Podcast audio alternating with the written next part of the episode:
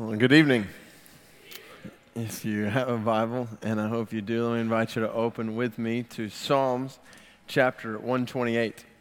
And as you're finding Psalm 128, let me encourage you to pull out the notes page that's actually blank that is in the worship guide that you received um, when you came in tonight. Uh, tonight was supposed to be the end of the series on attachment, looking at the gospel and our families. I hope, I pray that the series, since we began on Mother's Day, and looking at the gospel and womanhood, since that time, I hope and I pray this series has been profitable for you and for your family, for this community of faith. In many senses, it seems incomplete. There is so much more we can obviously dive into when it comes to the gospel and womanhood, when it comes to the gospel and singleness, the gospel in marriage, the gospel in parenting, the gospel in children. There's so much there that we could dive into, but even, even incomplete in another sense, and this is where I've been convicted, uh, to be quite honest with you, over the last couple of weeks. Last week when I was preparing, and then God just confirmed it this week. And I want to actually extend this series a couple of weeks. It's obvious in our culture today and in the church today that the picture of family is not quite as clean cut as singleness, marriage, parenting, children.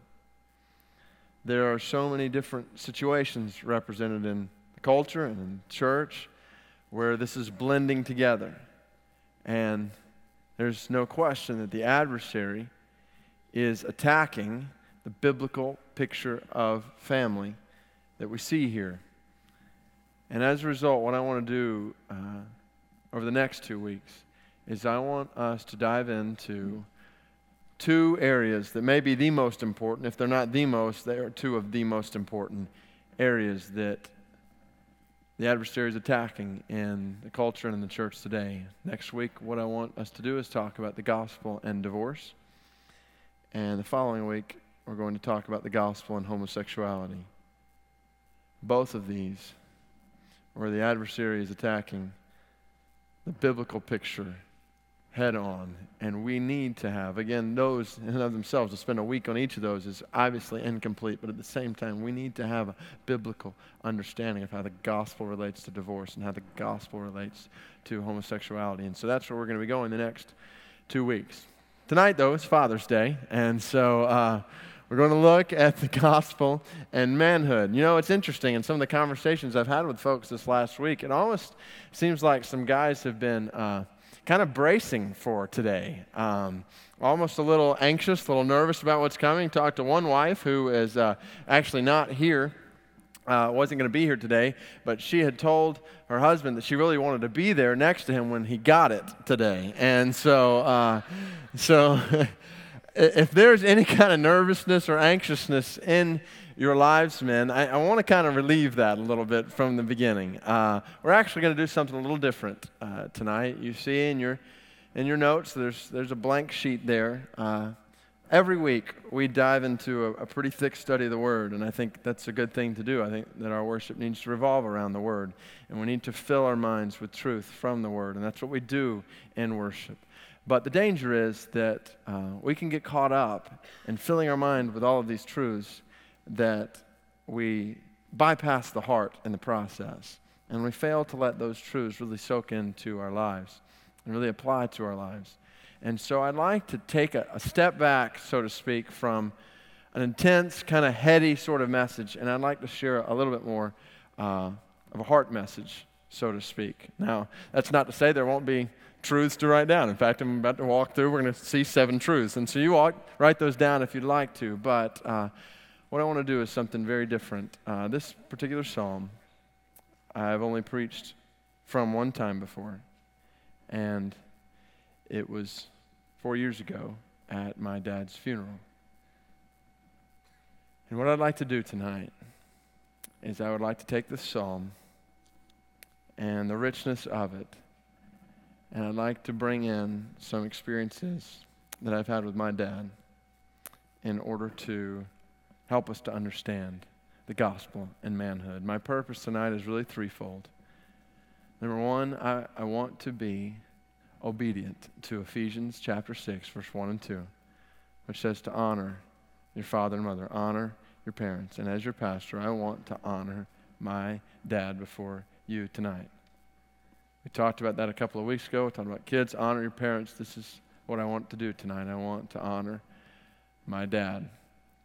Secondly, along with that, I want to honor him in such a way that men and husbands and fathers in this room will be encouraged and challenged to live lives that are worthy of such honor from your children and from your wives, from the people around you. I hope that this picture in Psalm 128 and some of the things I share about my dad will spur you on as a man, as a husband, as a father toward Christ. And that's the ultimate goal. Third, that our Heavenly Father would get great glory in the honor I give to my Father here on earth and the way we encourage and challenge one another with this text. Our Heavenly Father would get great glory in men and husbands of fathers that are raised up all around this room who are being used by Him to accomplish the Great Commission. So that's what we're going to do. We're going to dive into Psalm 128, and I want us to, I want to bring in some experiences from my dad in the process. Psalm 128, verse 1. Blessed are all who fear the Lord, who walk in His ways. You will eat the fruit of your labor. Blessings and prosperity will be yours. Your wife will be like a fruitful vine within your house. Your sons will be like olive shoots around your table. Thus is the man blessed who fears the Lord. May the Lord bless you from Zion all the days of your life. May you see the prosperity of Jerusalem. May you live to see your children's children. Peace be upon Israel. I had to uh, laugh last night when Heather and I got in into town, we had been traveling for 10 hours yesterday with our two precious yet fairly cranky kids at that point. And we were trying to get adjusted, trying to get unpacked and everything. And after we did that, I sat down, I was looking over Psalm 128, and it was, it was almost humorous. It was then I came to the realization that the author of Psalm 128 most likely did not have a two year old and a six month old. Um, not, that, not that he wouldn't say these things, but he might not say them in the exact same way. Um, I think uh, if I were to rewrite Psalm 128, which I'm not in any way uh, assuming to have authority to rewrite Scripture, but if it were in my hands to write Psalm 128 last night, I'd, I'd have changed it around a little bit. It might sound a little more like this, and you might follow along and see just a couple of little changes. Uh, I'd start, Blessed are all who fear the Lord, who walk in his ways. And this word start to change up a little bit. Uh, you will eat the food you can pick up as quickly as possible from a takeout restaurant. Nausea and heartburn will be yours. Your wife will be like a tired, weary, and stressed out vine running around the house. Your sons will be like olive shoots around your table. No, wait. Actually, the only thing shooting around your table will be your oldest son's food flying from his hand across the table and your youngest son's food as he sneezes sweet potatoes out of his nose and mouth directly into your face while your mouth is open. Thus is the man blessed who fears the Lord. That's how I would, I would kind of rewrite it if it were up to me.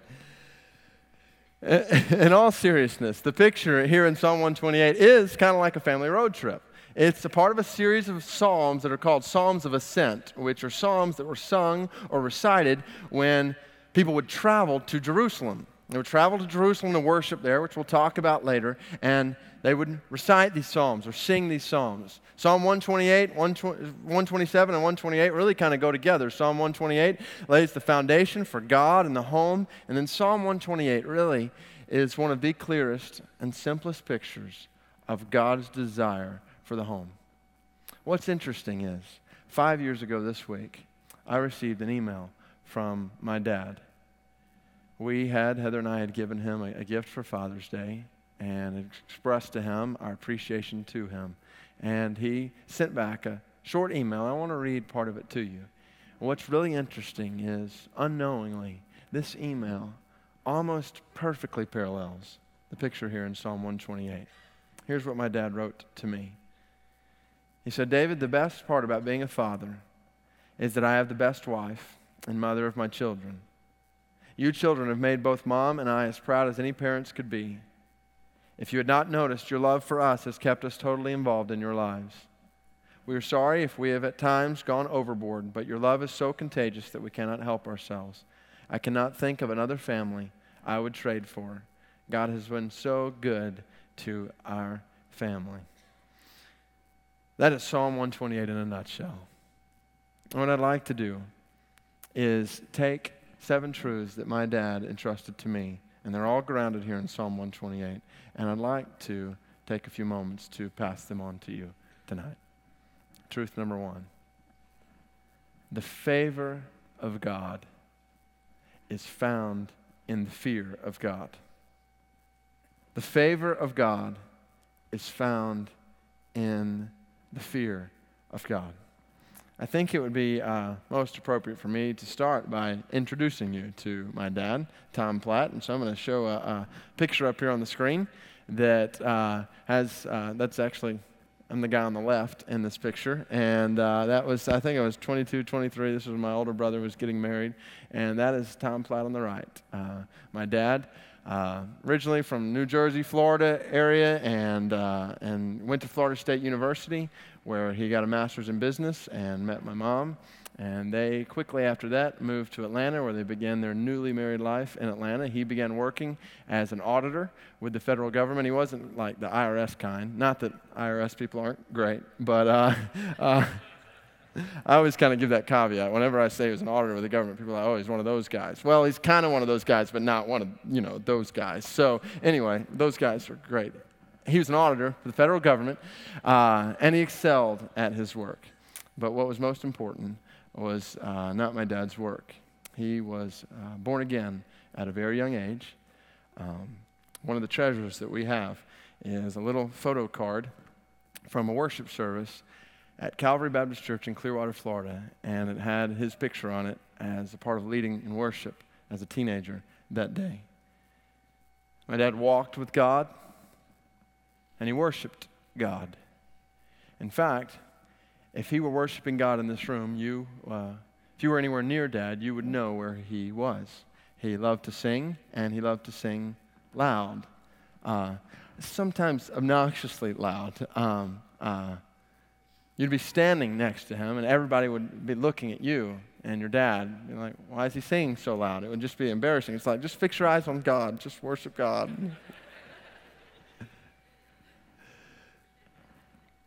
Whether or not you were singing loud or not, if you were in the Platt family on a Sunday by Sunday basis, you were definitely worshiping God.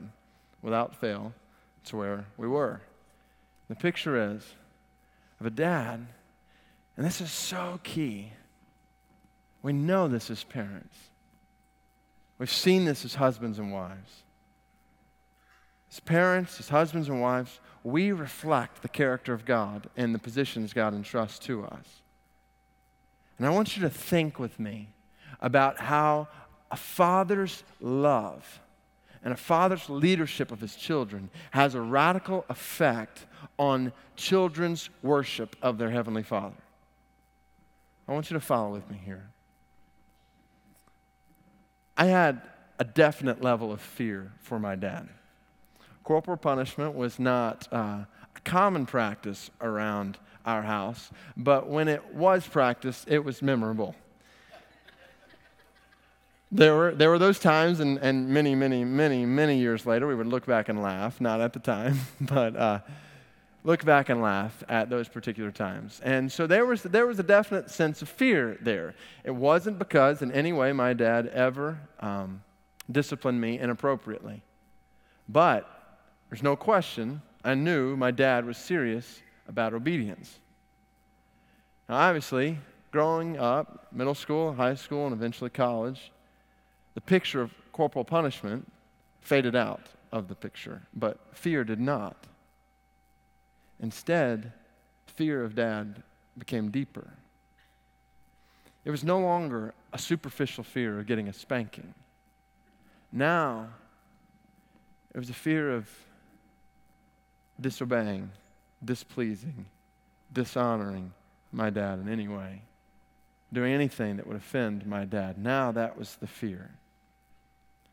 And I want you to think about how that translates into our worship of God, particularly in the context of this passage. Where does it start? Blessed are all who fear the Lord. Who fear the Lord. Do you think that means that we tremble before God, afraid of his punishment? I think, in some sense, that's exactly what this means. Scripture gives us much reason to tremble before the punishment of God apart from Christ. Apart from Christ, and this is where it begins. This is where any person in this room is going to begin, must begin in a relationship with God. The trembling before Him, realizing the depth of our sinfulness before a holy God, and realizing the punishment that we deserve. This is the starting point of a relationship with God, is a trembling before Him and fear of punishment. Thankfully, that fear drives us to the cross. We find at the cross that Christ has satisfied the punishment of God, satisfied the wrath of God at the cross. That doesn't mean fear now leaves the picture. This fear gets deeper. And now it's a fear of dishonoring, displeasing, disobeying our God, doing anything that would bring offense to God. This is the kind of picture that the man of God is described as having in Psalm 128. When you get to blessed are all who fear the Lord in verse one, verse 1, the translation really kind of skews it a little bit. It literally says blessed is everyone. All seems like it's kind of a plural pronoun. The pronoun is actually singular here. When you get to verse 2, you will eat the fruit of your labor labor. It's talking about a man. You will, singular, eat the fruit of your labor. When you get to verse 3, you know it's addressing the man in the home. Your wife will be like a fruitful vine within your house. Your sons will be like olive shoots. He says to men in Psalm 128, the scripture is saying, Blessed is the man who fears the Lord. That word blessed, it's used four different times in this passage. It's actually two different words, though, in the original language of the Old Testament. The first two times we see it in verse 1 and into verse 2, blessed, and you might even circle it and put a little line out to the side. It literally means happy.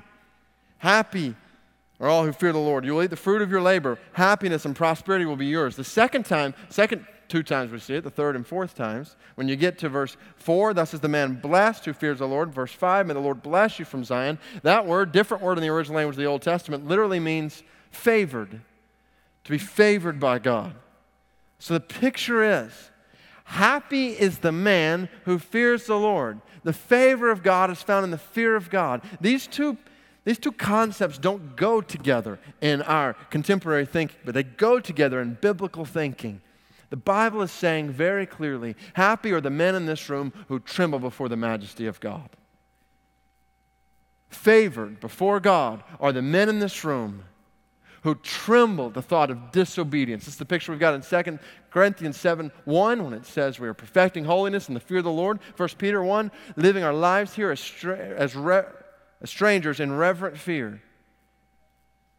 And so I ask every man in this room, every husband in this room, and every father in this room, do you tremble before God?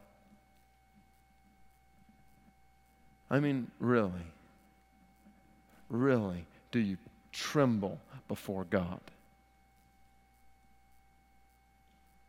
Do you shake in fear and awe at the thought of doing anything, thinking anything, saying anything that does not bring great glory to your God? Happy is the man who fears the Lord. The fear of God, favor of God is found in the fear of God. Similarly, second truth, the wisdom of God. The wisdom of God is found in the Word of God.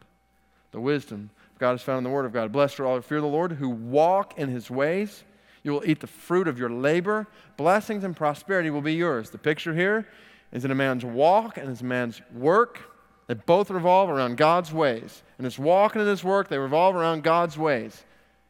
God's ways described in His Word. We see this. Hold your place here and go back with me to the very beginning of Psalms. Look at Psalms chapter 1.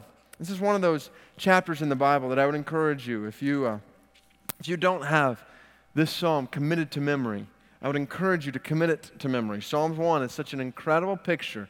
The imagery is so strong here of what it means to walk in the ways of God. You'll see here a striking parallel between Psalm 28, verse 1 and 2, and Psalms chapter 1. Go to the very beginning of this book. Psalms chapter 1. Listen to verse, we'll just read verses 1 through, through 3.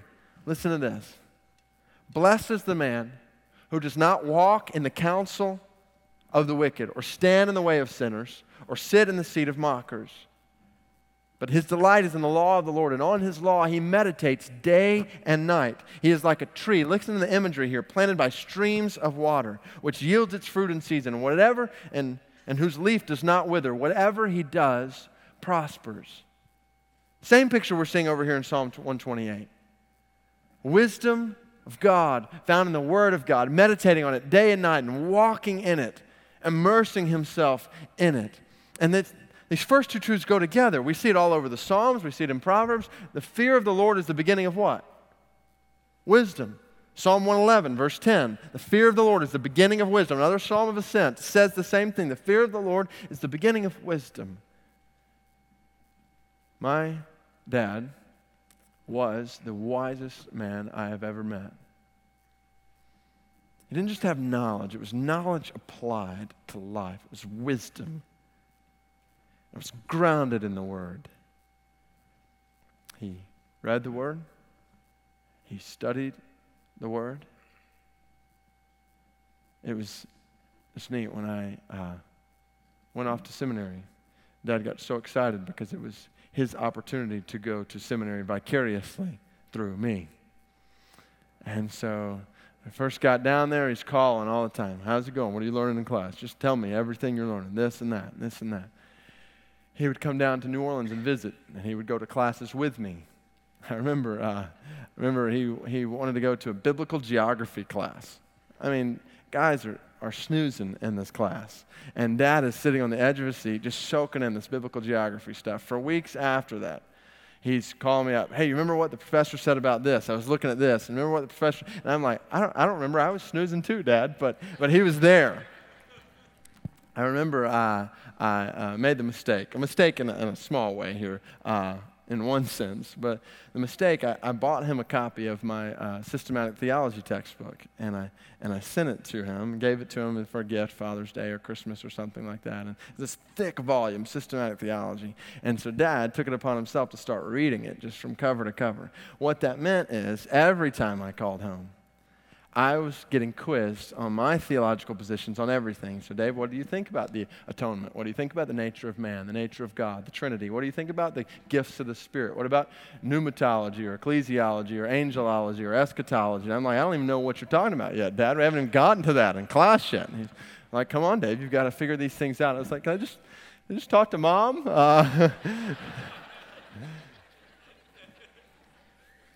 soaking in the Word diving in the Word, enjoying the Word. And seminary was one part of the ball game. Uh, preaching was a whole other part. When I began preaching, uh, anytime I was preaching anywhere near uh, Atlanta, Dad would travel miles to go hear me preach and offer constructive uh, feedback. Uh, and then he got into uh, preaching vicariously through me. He would prepare sermons and study. And this was, uh, this was your tax dollars at work on some of those work days where he would, he would call me in the middle of the day and he would say, Man, I've been, David, I've been studying this and uh, this looks good. And he said, Why don't you work this in there or there? I mean, it was basically, uh, Dave, you go preach this and let me know how it goes. Just get back to me. And so this was the picture. This was the picture. Men, I want to remind you that you will struggle in vain to find a man who is used of God in this book who does not have the Word of God flowing from him. You will not find a man in this book used mightily of God who is not gladly receiving the Word of God, who is not wholeheartedly embracing the Word of God, and it was not boldly reproducing the Word of God. It's the picture of Stephen in Acts chapter 7. The Word just flowed from him, gushed out of him, it was a part of him. Now you realize these two truths are completely against the grain, go completely against what this world would say would make you a successful man, husband, or father. Psalm 128 is giving a picture of a man who is blessed by God. And it's not a picture of a man who is blessed by God with large houses and cars and much stuff. It's a man who fears God and who knows God in His Word, who walks with God and worships God. Does the Word flow from you? The wisdom of God is found in the Word of God. Now, what that leads to is verse 3 and the picture of the family around. And the picture here is so beautiful, as opposed to the contemporary culture picture that we have of a man sitting around uh, his table to watch TV with his kids at dinner. What we've got is a man who sits around, and this is what he sees a wife who is like a fruitful vine within, her, within the house, sons like olive shoots around the table. And this is where the email that my dad had sent me parallels Psalm 128 so clearly. Truth number three Dad taught me that a wife is a treasure to be cherished. A wife is a treasure to be cherished. He wrote, The best part, David, about being a father is that I have the best wife and mother of my children. That's exactly what Psalm 128 is giving. It's giving us a picture of a wife like royalty in the home, treated with great value and significance. Don't miss this. Notice what the psalmist is not saying here. He's not saying that the husband is blessed when he gets home and he looks around at all his stuff. The husband is blessed when he gets home and he looks around at all the 401ks that he has built up and the retirement account he's built up to leave stuff for them. He says he gets home and he looks around, and the blessing of God is evident in his wife. Look at his wife, and you will see the effect of this man on a woman. What an incredible picture. A fruitful vine. The imagery in the Old Testament of a fruitful vine is, is rich. It goes back to some of what we were talking about last week the blessing of God being evident in childbearing and productivity, and how we talked about in the New Testament. The picture changes. It's not just about physical offspring, but spiritual offspring. But the picture is definitely a wife who is productive with her life because of the influence of this man upon her, her husband upon her.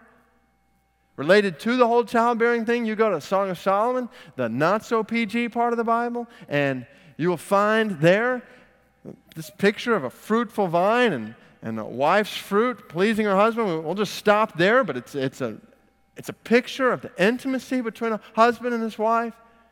Not just fruitfulness, but faithfulness fruitful vine within your house.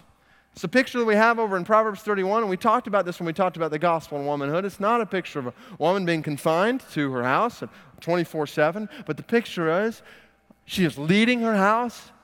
She's not going after other pursuits to the neglect of leading her home to be a God centered home, a God centered family, has the fragrance of God in it. This is the picture. It's the result of the husband who fears the Lord and walks in his ways. I have no doubt, my two brothers and my sister have no doubt that we have a dad who valued his wife. The best part about being a father is that I have the best wife and the mother of my children. He was always telling us, like a broken record, the story of sitting in a worship service one night and uh, this girl coming over, and there was a seat empty next to him, and she plopped down right next to him. And that was the word he'd always use, always use every time. She plopped down right next to me, and that girl just happened to be uh, my mom. How they went, and Tommy, as he was called in those days, uh, would be making pies for everybody to come over, and he was the real social guy, and so everybody would come over, and so mom was lured by his pies. And, before dad died unexpectedly from that heart attack, you go to this screensaver at home and you see a picture of the chapel where he and mom were married. My dad uh, was not afraid to show affection for his wife, and I praise God for that. It's funny, Heather and I were joking around about this uh, the other day. Um, first six months we were married before we moved down to seminary, we were actually living with mom and dad. And every once in a while, we'd come up and watch a movie at night. And uh, so Heather and I'd be cuddled up on this couch over here. And so mom and dad would start cuddling up over this couch. It was like, don't look, don't look.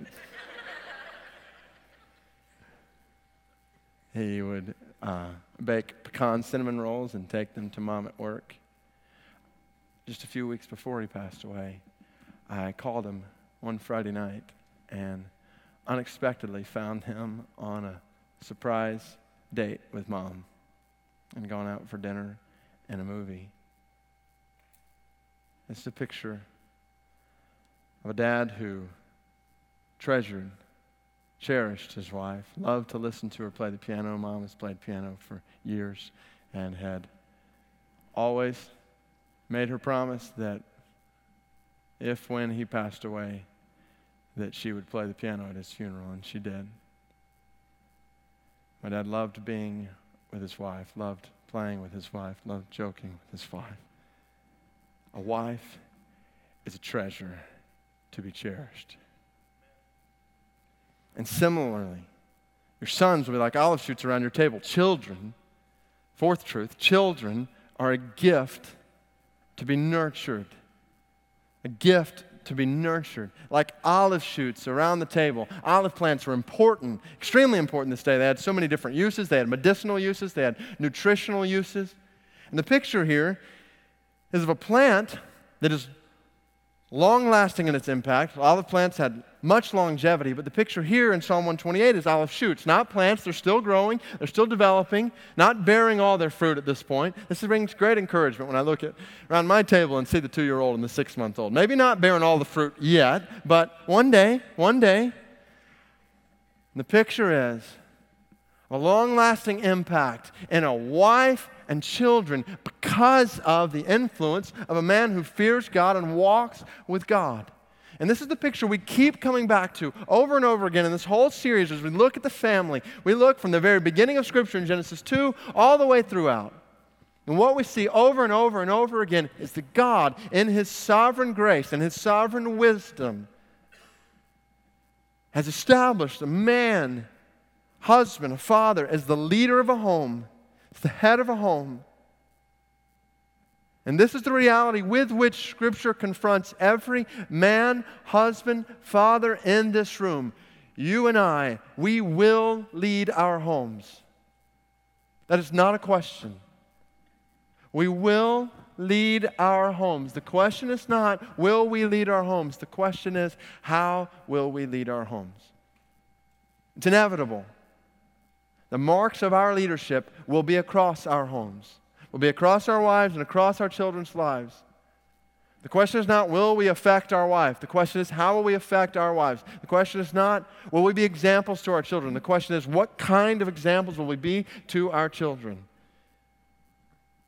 And the picture is developing olive shoots around your table, loving, leading them, nurturing them. And there are so many different ways to do that, so many different ways that my dad nurtured us. And they span the gamut. You have uh, jello slurping contests at the table. You have just every once in a while rampant food fights. I, I remember vividly running after dad with the macaroni and cheese. His mom yelled for us to stop. I remember waking up. This is how uh, Mom was very gentle in the way she would wake us up. Dad, on the other hand, would bring a cup of ice down and pour it down our back. That is cruel way to wake someone up, but it, it, it got the job done. Uh, Dad coached the Muppets and Sting and the Jackets and the Panthers and the Generals and the Expos and the White Sox and countless other teams. Not just coaching, though. You know how uh, when you get to high school, uh, Dad's coaching, no longer in the picture. You got the professionals, the coaches there at the school that are going to do that. Well, that wasn't enough for dad. And so dad would, uh, when I remember my, my two brothers, they were playing football in high school.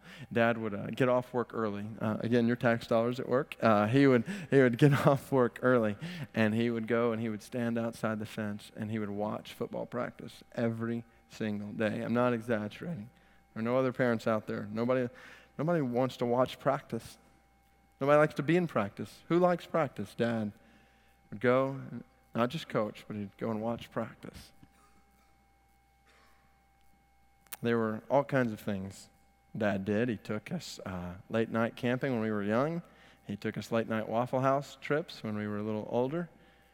He taught us a lot about teamwork in some interesting ways. Probably my favorite way was what I call the, the Platt family uh, binge Coke purchasing.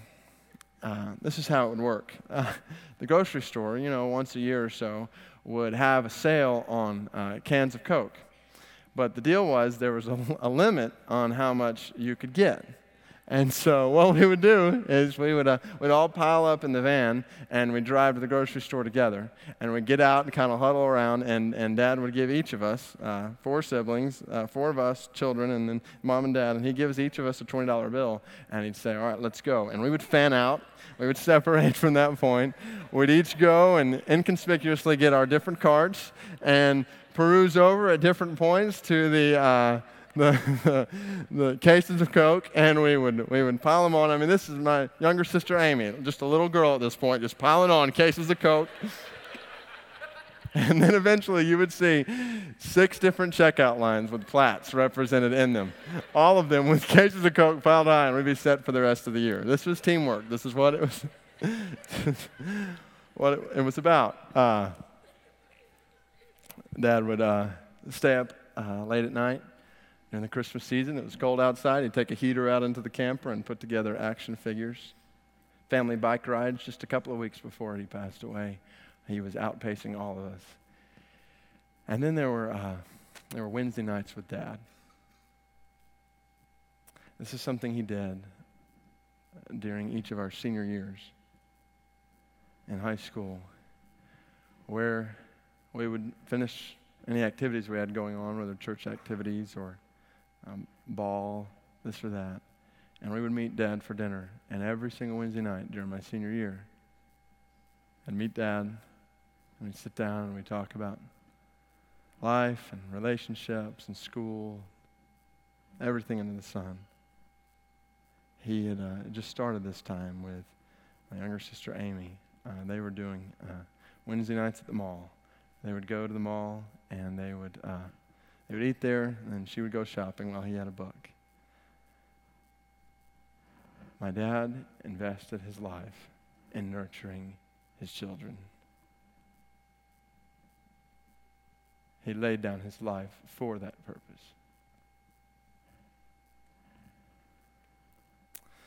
The favor of God is found in the fear of God, and the wisdom of God is found in the Word of God. He taught me that a Wife is a treasure to be cherished, and children are a gift to be nurtured. These last three truths all flow together and talk about the life of a life that counts, a man's life that counts.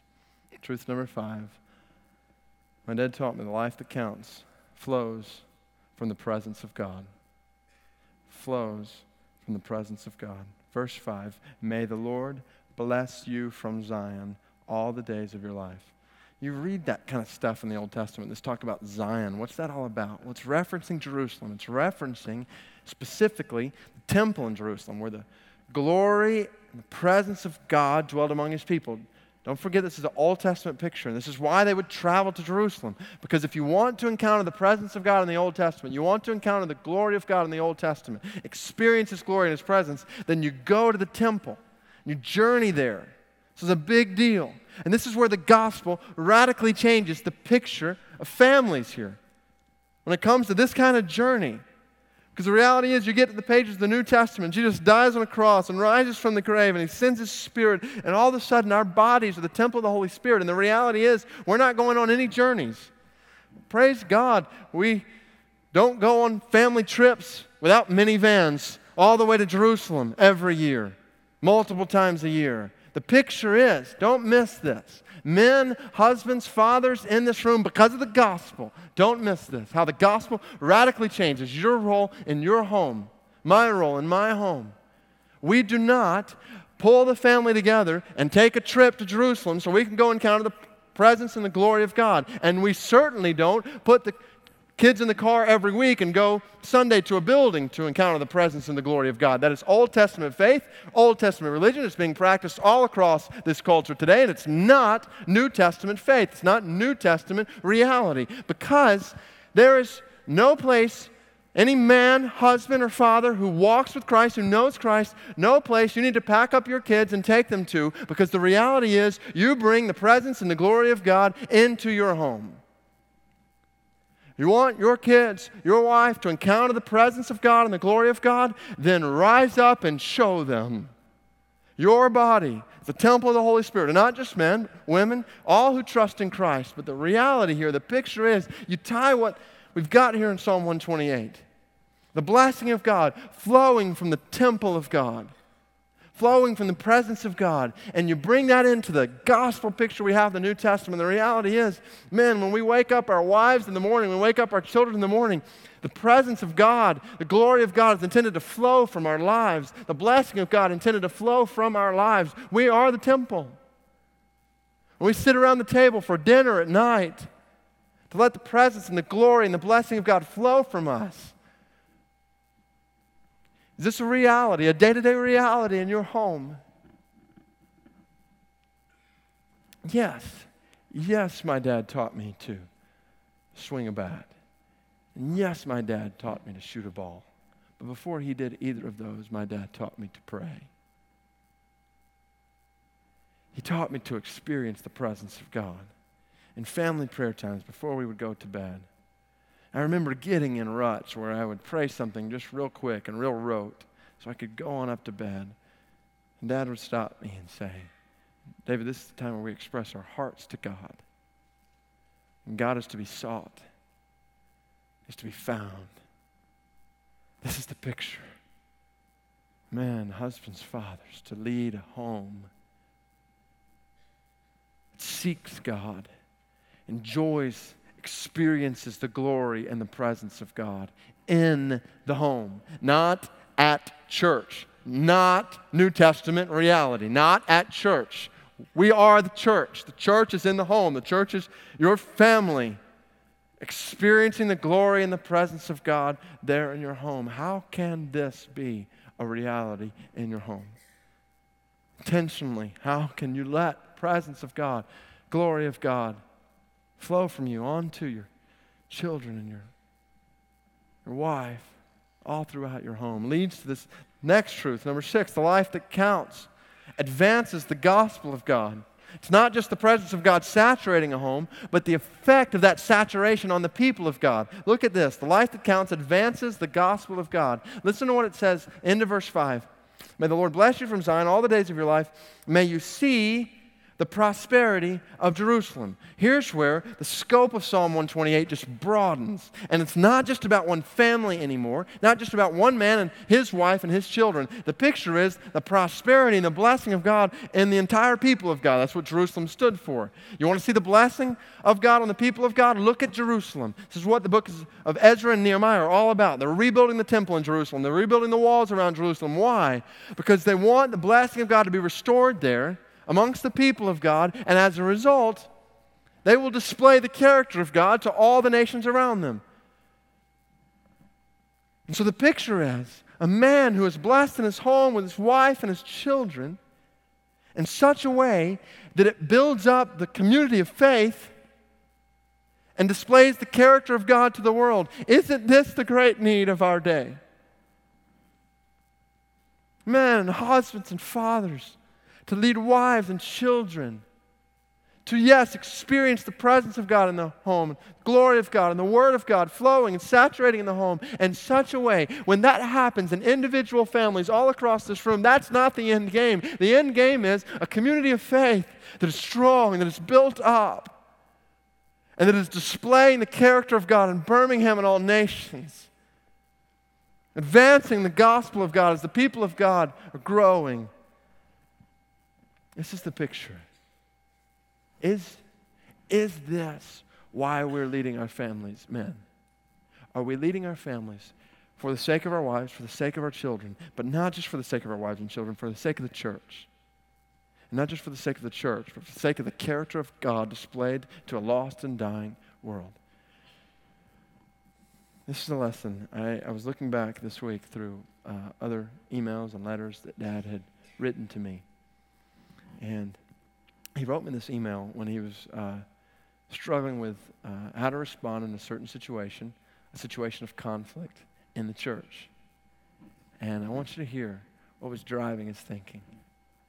He wrote, Dave, my responsibility is to do all I can to influence those without Christ to come to Christ. If this means I should lose or be wronged in the process, I should not fight, but accept the faith that as long as I'm being a positive witness, I am on the correct side. You hear the picture of Psalm 128 there? It's not about being wrong or right. How does this go against the grain? It's about the glory of God displayed from the church to the world. My responsibility is to do all I can to influence those without Christ to come to Christ. This is the responsibility of the husband, the father, the man to lead home, to show the character of Christ to the world, to build up the church, the community of faith. Man, this is a cause worth rising up for. Is this what is driving us? Are our children, gentlemen, are our children learning from us how to advance the gospel?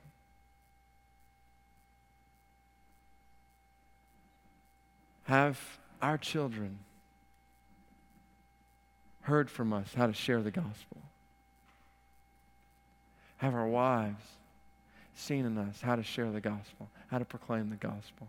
This is far more important than teaching how to swing the bat or shoot the ball, how to advance the kingdom, how to build up the church. These, these are the things that count. And all of it leads to this last truth. The life that counts flows from the presence of God and advances the gospel of God, the kingdom of God. And the life that counts multiplies the glory of God.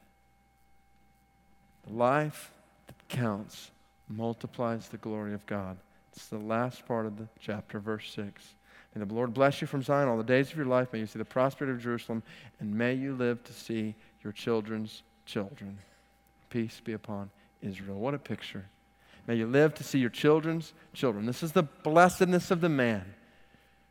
Started Psalm 128. You've got a man surrounded at the table by these olive shoots, not grown up, not developed yet. The picture is now they are olive plants and they're bearing fruit. And what happens is around those olive plants come more olive shoots. And the blessing of God displayed in the privilege he entrusts to this man in Psalm 128 who has the opportunity to see before him the legacy that he has passed down, not just to his sons and daughters, but to them in such a way that they are now passing it down to their sons and daughters. And the legacy of the Word of God and the fear of God being passed down to an entirely new generation indirectly through Him. This is an incredible picture of blessing. It is far greater than anyone, any 401k or retirement account can provide to any man in this room. It is the confidence, it is the investment of our lives and the lives of those around us, our wife and children, so that children beyond, wives and husbands beyond, experience the blessing of God and walk in the fear of God. And you live to see your children's children. Can I be completely honest with you? This is the part of Psalm uh, 128 that I struggle with most. It is an incredible picture of the blessing of God, and I see so much evidence of the blessing of God in my own dad's life. But the reality is, he uh, did not live to see Caleb or Joshua.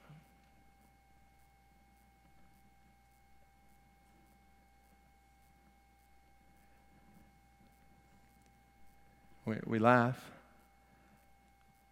We laugh because we. Uh, we see him in Joshua, not so much in Caleb. There's some different circumstances uh, there, uh, whole adoption thing.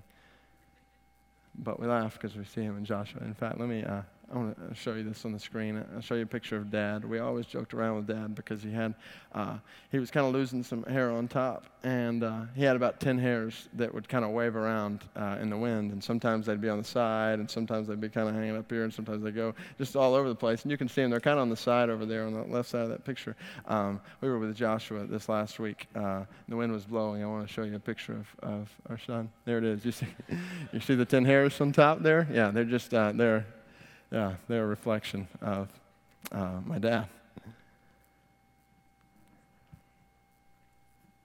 Does this mean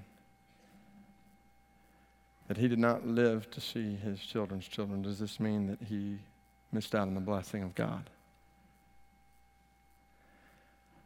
I don't believe so. And here's why it's a secret. And I believe my, ba- my dad knew. God receives great glory. And the man who loves and serves his family. And the fruit of that man's life is not just evident in this world. The fruit of that man's life is such that it carries into the world to come. And the reality is, my dad did not live to see these two precious sons of mine. But I pray that the glory of God that He multiplied into my life, I pray that it's being multiplied all across this church. I pray that it's being multiplied in the places God gives me the privilege of going and serving and teaching and training. And I pray that ultimately it will be multiplied in my two sons' lives. And they will have the privilege one day of seeing their granddad, and they will experience how loud he sings when they bow around the throne of Jesus Christ with him and sing his glory forever and ever and ever and ever and ever. This is worth living for. This is the life that counts. Men, husbands, fathers, family, our families, our homes are too important. They are eternally important. And so I pray that you are encouraged. I pray that you are challenged to find the favor of God and great fear of God, to experience wisdom of God and your home flows from the Word of God in your heart, to cherish the treasure that is your wife, and nurture the gift in your children we've been given to make our lives count by demonstrating, letting the presence of God, Spirit of God flow from us, advancing the kingdom of God, the gospel of God, and multiplying the glory of God in a way that generations from now, should the Lord tarry and not come back, generations from now, people will be singing the praises of God as a result of the way we have led our families. God, may it be so. This is the picture of the gospel and manhood.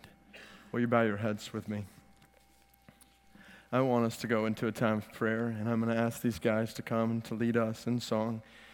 This time of prayer, here's what I would like to invite you to do. I want to invite you, if you'd like to pray where you are, represented across this room, or I want to open up this area at the front. I want to invite men, husbands, fathers, and single men, all across this room. The next few moments, in light of Psalm 128, to to come before God and to yield yourself as a man to God, to yield, to lay down pride, say, God, I need you by the power of your gospel to make me into the man that you desire for me to be, to mold me to the husband, to the dad you desire for me to be. I give myself to you here.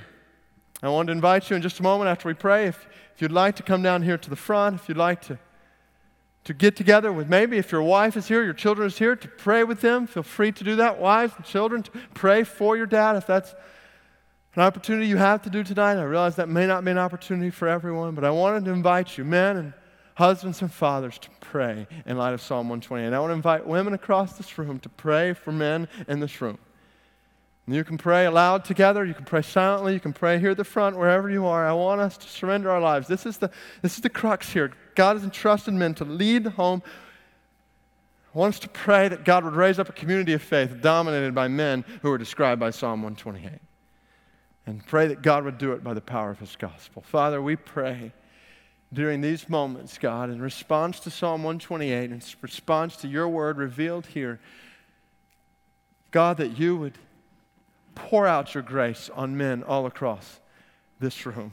God, we know, every single one of us, God, we know that we fall short. God, we know that we are not able to live up to this picture on our own. We know that we have stuff in our past that we have done as men, as husbands, as fathers, God, that has not brought great honor to you. God, we tremble at that thought and we pray that your grace in these moments would cover, would cover us and that your grace would enable us. God, I pray that across this room during these moments, as we let these truths soak into our hearts, God, as we pray together, as we pray alone, as we run and kneel before you, as we bow before you, God, that you would take our hearts and take men all across this room and mold us, we pray. Mold us, we pray, into men who are blessed by your name, favored before you and happy in you, because we fear you and are walking your ways and experiencing your promises in our homes. We give this time to you.